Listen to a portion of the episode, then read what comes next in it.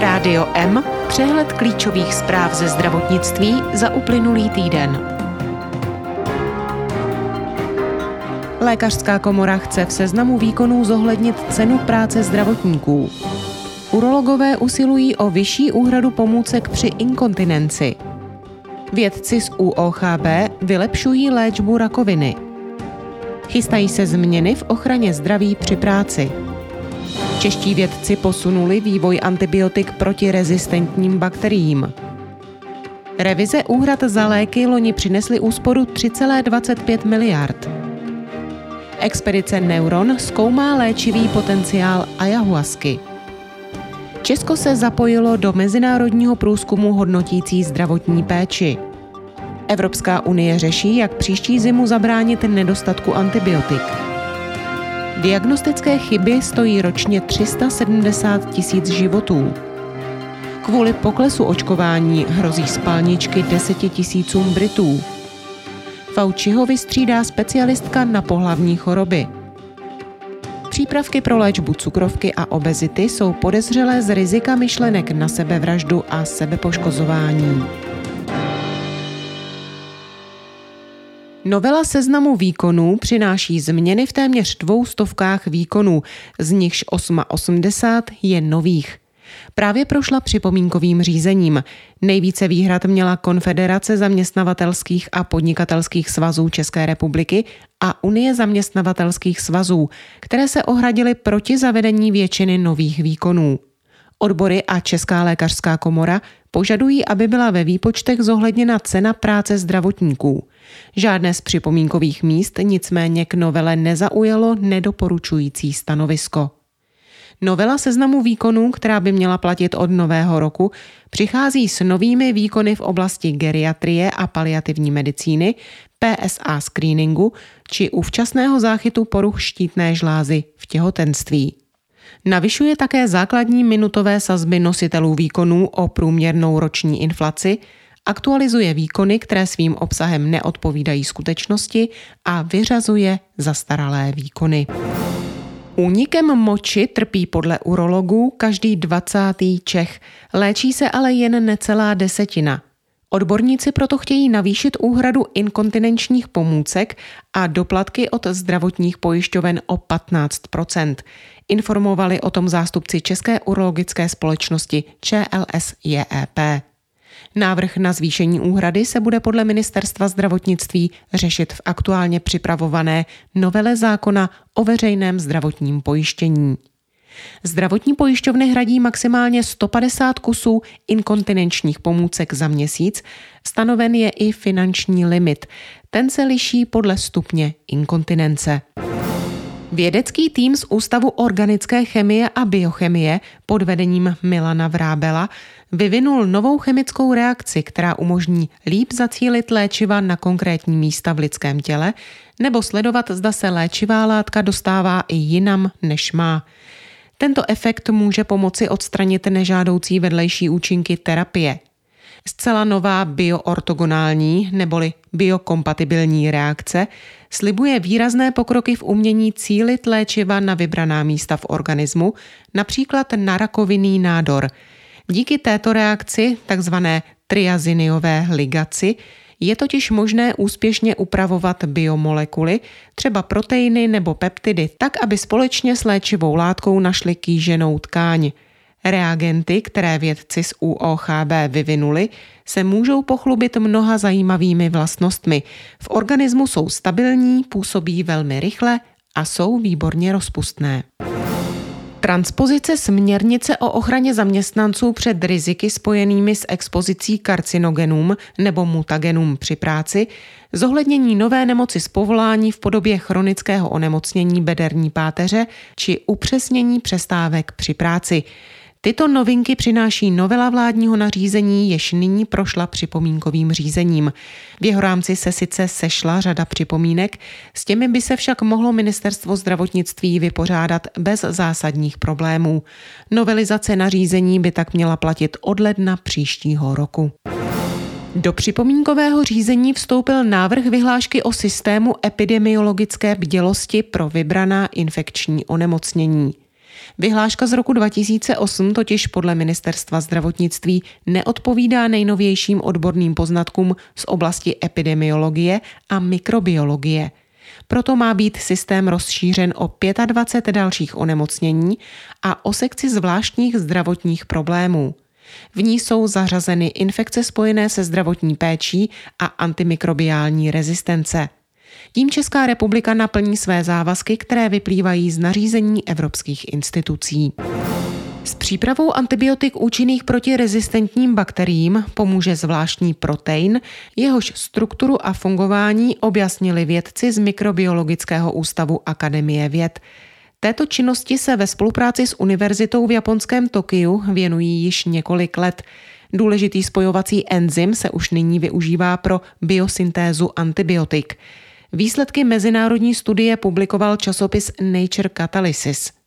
Látky účinné i proti zlatým stafilokokům a jiným nebezpečným bakteriím připravují vědci z ústavu ve spolupráci s malou českou firmou Santiago Chemicals několik let.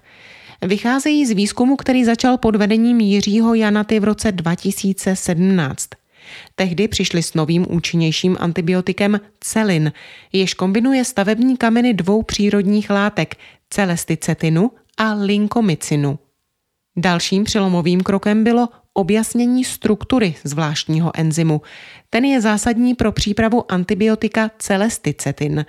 Enzym se podle vědců svou strukturou vymyká jakémukoliv známému proteinu. Stát by měl v příštím roce platit zdravotním pojišťovnám za důchodce, děti a další státní pojištěnce měsíčně 2085 korun. Proti letošnímu roku se platba zvýší o 185 korun měsíčně.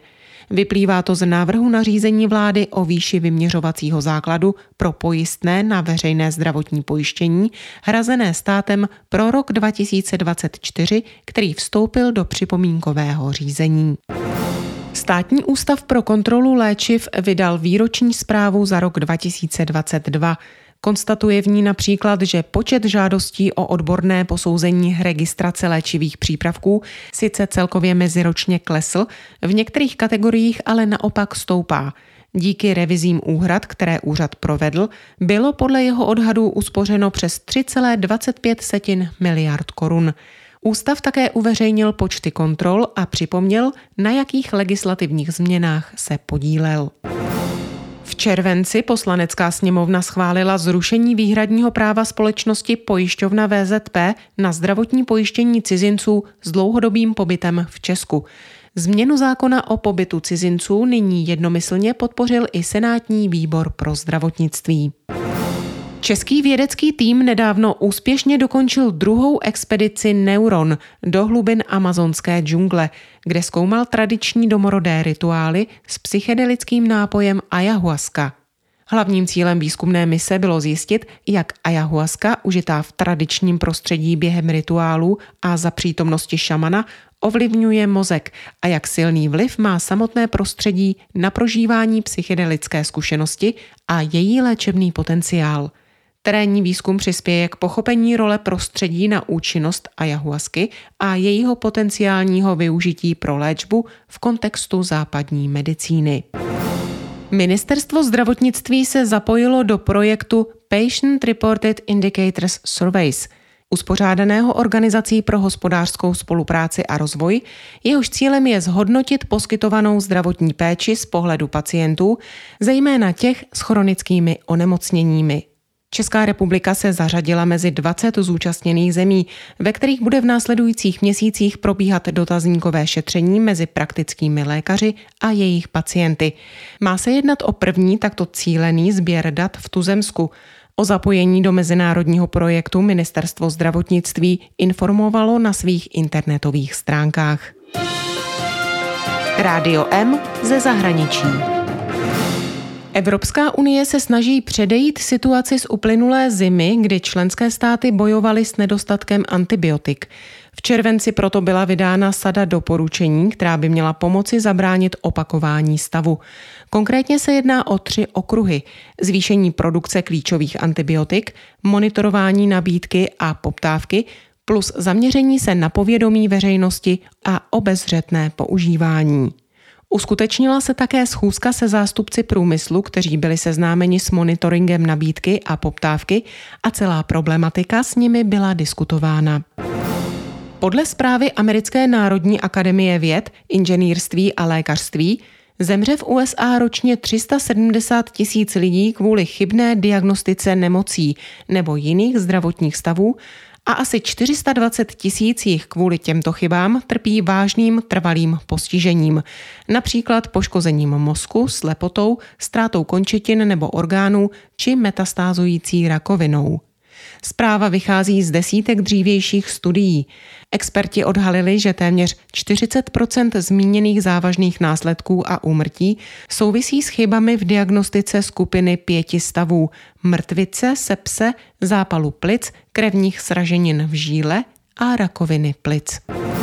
Londýn může brzy zažít velkou epidemii spalniček, která zasáhne 40 až 160 tisíc lidí, varuje vládní agentura pro zdravotní bezpečnost Spojeného království. Zhruba 20 až 40% nemocných bude nutné hospitalizovat.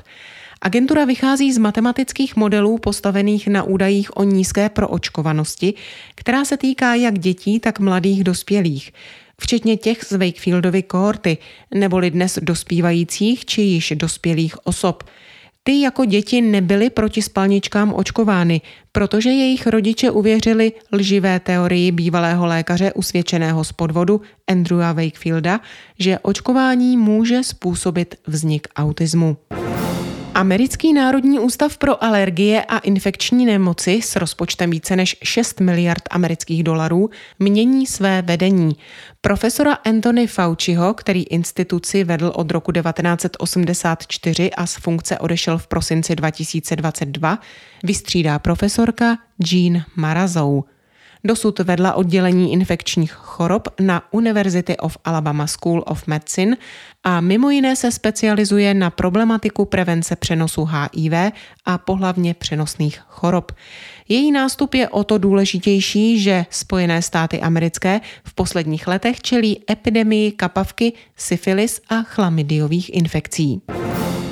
Možné riziko myšlenek na sebevraždu a sebepoškozování u léčivých přípravků obsahujících účinné látky označované jako agonisté receptoru GLP-1 přeskoumají experti Evropské lékové agentury. Upozornil na to Státní ústav pro kontrolu léčiv. Agonisté receptoru GLP-1 jsou veřejnosti známé pod svými obchodními názvy jako například Ozempic a Vegovy, které obsahují účinnou látku semaglutid nebo Saxenda a Victoza, liraglutid. Tyto léky se používají k léčbě diabetu druhého typu a k léčbě obezity. Zejména účinné snižování hmotnosti zajistilo přípravkům popularitu. Vědcům ve Španělsku se podařilo objevit přirozeně se vyskytující kmen bakterie, který může pomoci zastavit přenos malárie z komára na člověka. K objevu došlo náhodně, poté co se u hejna komárů během jiného experimentu nevyvinul parazit způsobující toto onemocnění. Bakterie by tak mohly být novým nástrojem boje s jednou z nejstarších nemocí světa, která každý rok zabije více než 600 tisíc lidí. Tolik zprávy, které připravila Marcela Alfeldy Šperkerová. Naslyšenou příště se od mikrofonu těší Marcela Žižková.